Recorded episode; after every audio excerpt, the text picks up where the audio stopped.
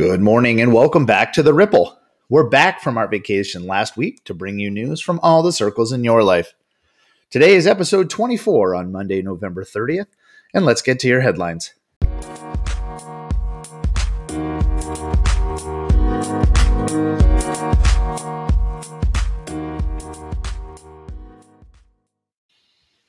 Local merchants were in a festive mood over the weekend as sales for Small Business Saturday did as well, if not better, than people predicted.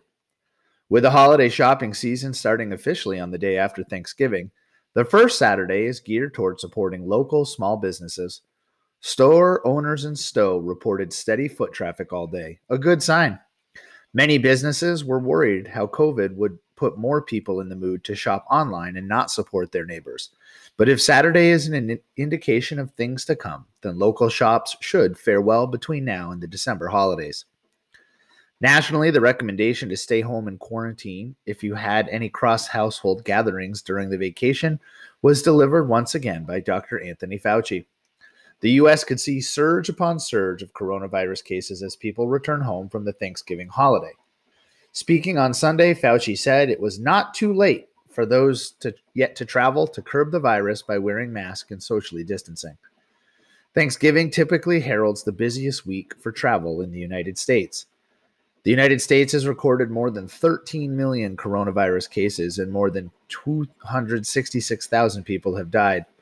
As of Sunday, the number of COVID cases recorded in November has surpassed 4 million, double the figure recorded in October.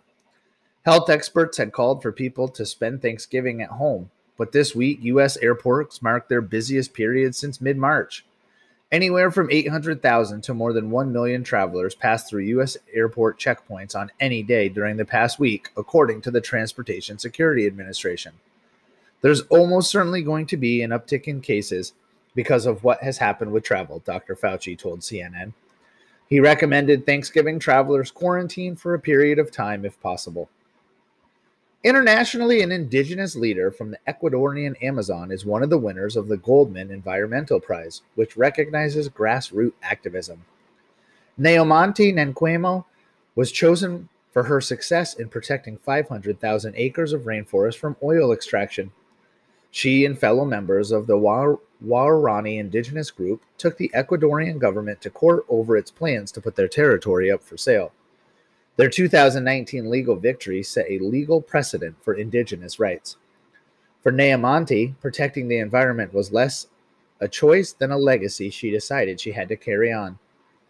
The Waorani people have always been protectors. They have defended their territory and their culture for thousands of years, she told the BBC. In sports over the weekend, the Patriots came from behind to beat the Arizona Cardinals yesterday, while the New York Giants held on to beat the Cincinnati Bengals.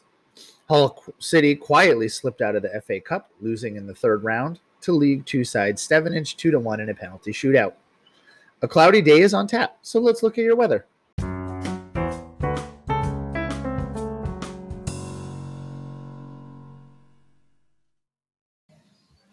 In weather, today we'll see temperatures touch 50 in the afternoon. Winds will be out of the south at around 5 miles per hour. Sunset tonight is at 4:14 p.m and look for a full moon tonight if it's not too cloudy. Winter Storm Dane is moving in and bringing up to a foot of snow to Cleveland, Ohio area today. The storm is expected to bring rain to us tomorrow, followed by rain and snow on Wednesday.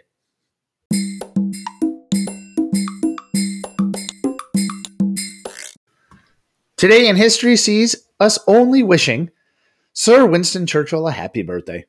Churchill was born on this day in 1874, and he would go on to be one of the most important people during World War II and commanding the British Army in their efforts to defeat the Nazis. So happy birthday to you, Sir Winston Churchill.